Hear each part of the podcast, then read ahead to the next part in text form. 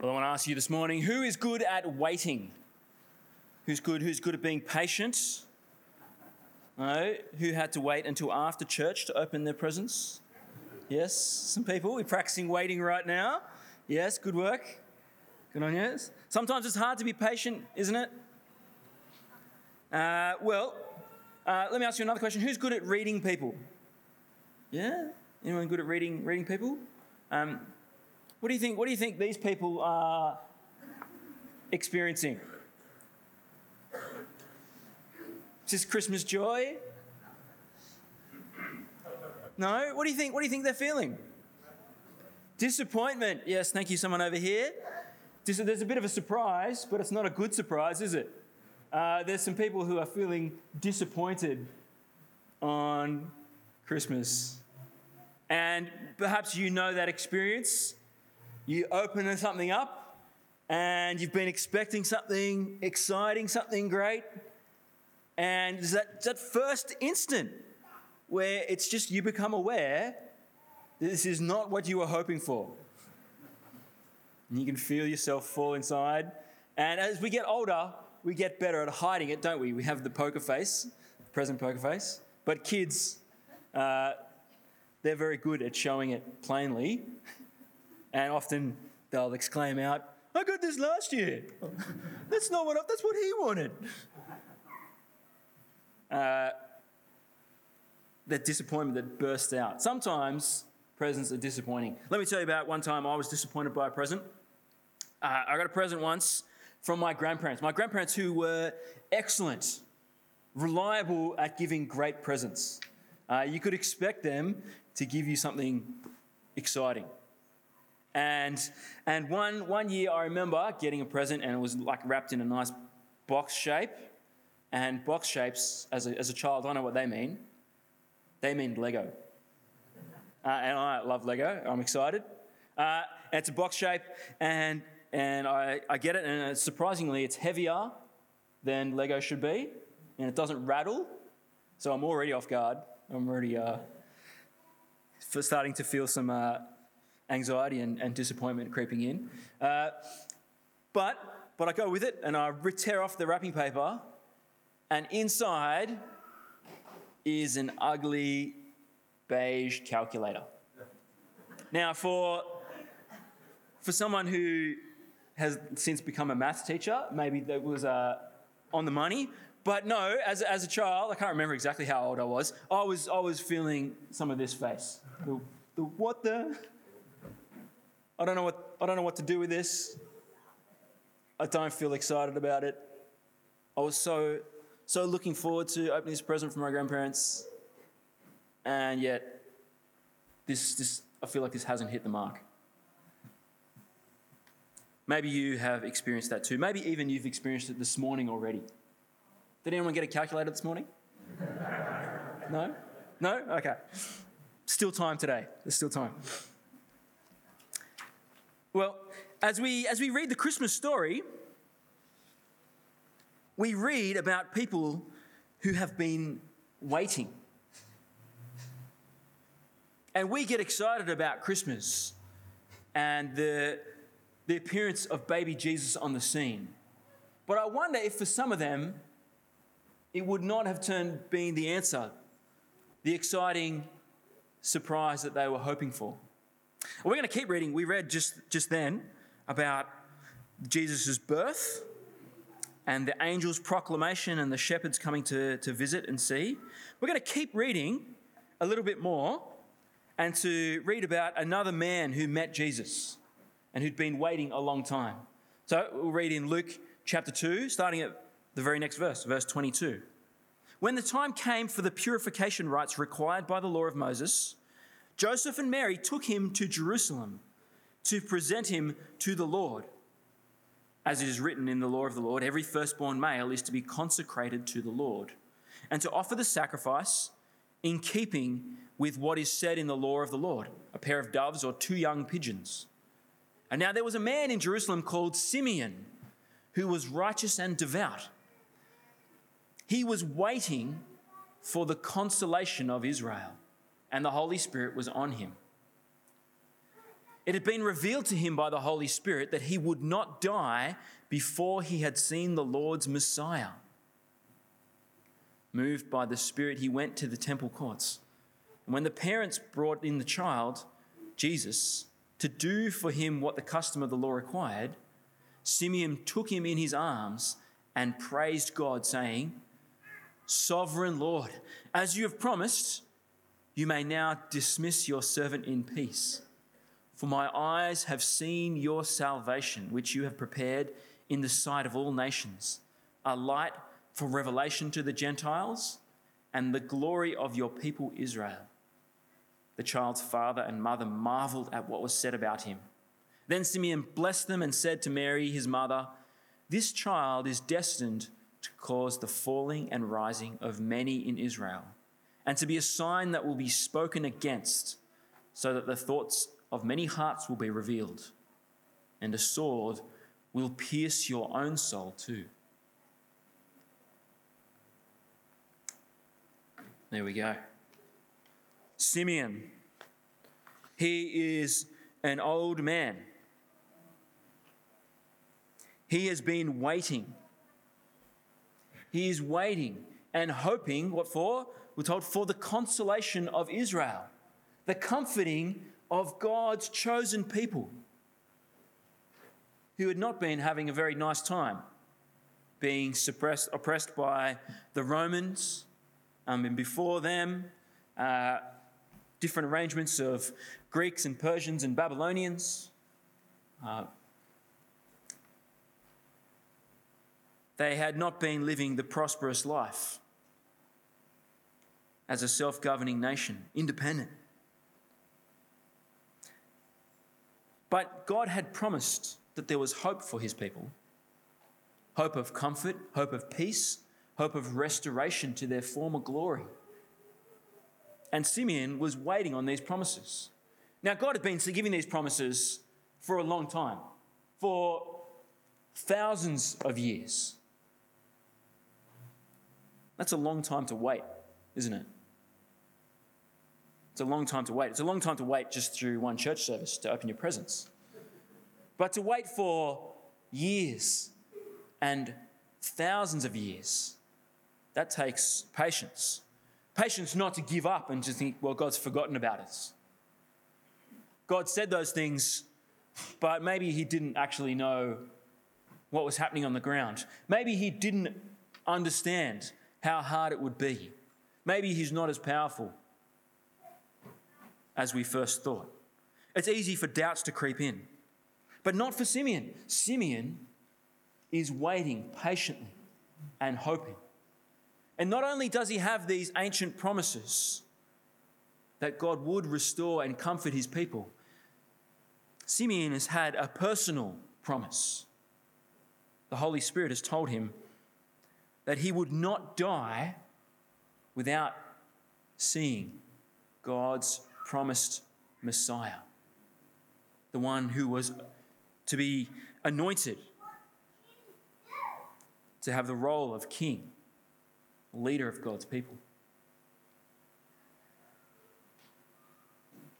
Simeon must have been pretty excited when he, when he received that message. But as the years go by, it's easy for that excitement to fade, hope to dwindle, But faithful Simeon is holding on. And in his old age, he's waiting at the temple when he gets another prompting from the Spirit. And he goes out into the courts. And who does he meet there? But, well, what probably was a fairly unimpressive new family. A man and a woman who didn't come from a line of nobility. They wouldn't have been dressed in fancy clothes.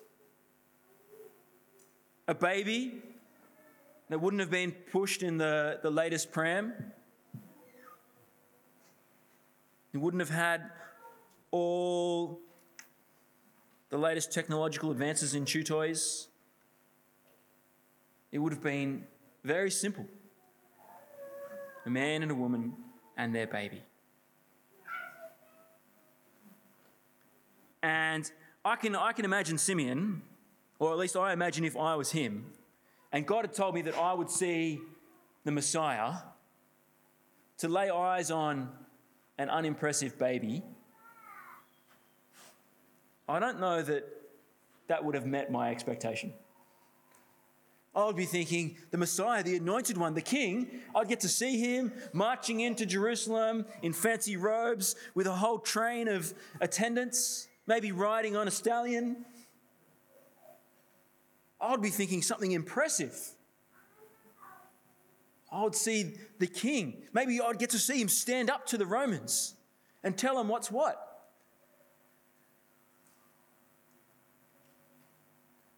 Waiting for the consolation of Israel, for us to, to be comforted, to receive some relief from this oppression. But no, what does he see? He sees an unimpressive baby. And yet, Simeon, in his faithfulness, in his wisdom, maybe in what the, the Holy Spirit has specifically said to him, he's not disappointed. He takes baby Jesus in his arms and he praises God. Sovereign Lord, as you have promised, you may now dismiss your servant in peace, for my eyes have seen your salvation which you have prepared in the sight of all nations, a light for revelation to the Gentiles and to the glory of your people Israel. This baby is it. In seeing him, Simeon has seen God's promise fulfilled. Here in this baby is God's salvation. Here is a light for the whole world, not just for this one nation of Israel for the Gentiles, people from every nation and language.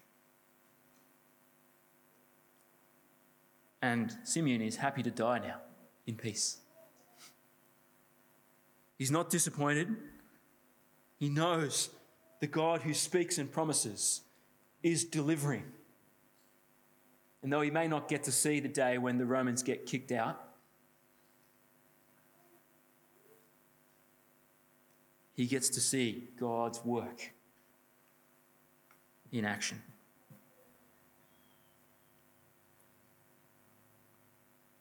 I wonder if sometimes for you, it's, it's easy to have high expectations for Jesus, for God, for church.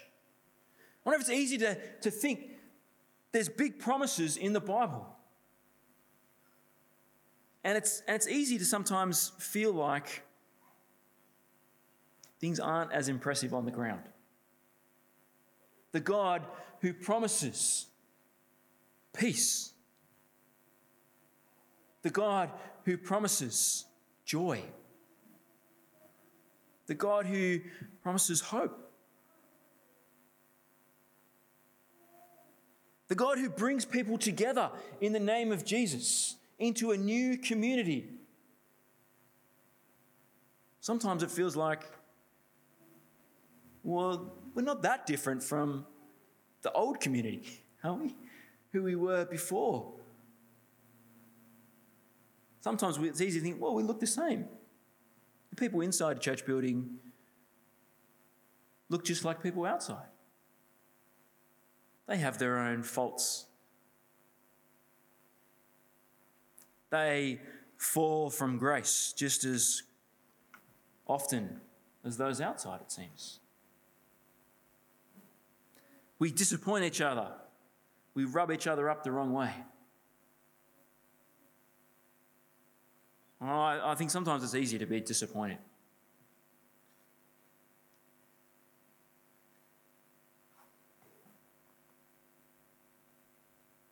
But like Simeon,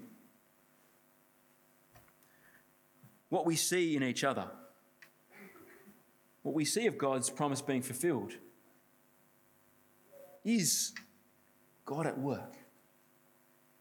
And it's not all at once, it's not bang, these people are now perfect. what we see is small changes, bit by bit. We see that, that we don't look totally different. There are ways that God is changing us. Though coming to Jesus and understanding the message doesn't make us feel happy all the time, it does help us to face the difficult times of life with a different perspective. It doesn't help us, doesn't make every relationship fixed and easy. But it does give us the impetus to keep working and not giving up on people, to pursue forgiveness and reconciliation, even when it's hard.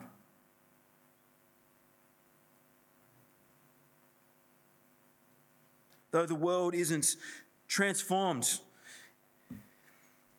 because Jesus came and all the pain and suffering is not yet resolved. Like Simeon, we can see in Jesus that God is acting, that he is fulfilling his promises. Through this baby that was born all those years ago, and through us as we seek to as we seek to follow him. And it gives us hope that the totality of God's promises that are yet in the future, it gives us hope that they will be fulfilled fully and finally. The way we see him act in Jesus, the way he, we see him, his effects flow out in us bit by bit, it gives us confidence. We know what God is like. We see his, we see his generosity, his kindness, his wisdom. And we trust that that will keep going.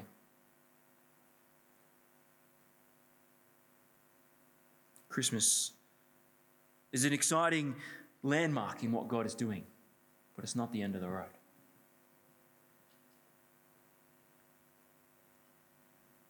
But it reminds us that God doesn't disappoint us. Uh,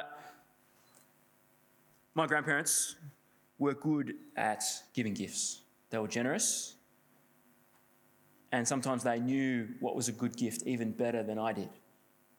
And, uh, and after I took, took off the wrapping and took my new calculator out of the box, I discovered that I was wrong to be disappointed. And uh, this new calculator was actually a pretty exciting gift. Um, I wish I still had it. Um, sometimes our first instantaneous responses are mistaken. I should have been able to trust my grandparents, and we should be able to trust God, just like Simeon. He is good, He is wise, He is faithful to His promises. And He will he will bring about that full and final consolation of Israel, rolling out of his kingdom, glory and light. Let me pray for us. Lord God, we do thank you for the gift of Jesus at Christmas. We thank you that you do fulfill your promises, that you do have a good plan. Please help us to trust you, even when on the surface we might feel disappointed. We pray this in Jesus' name. Amen.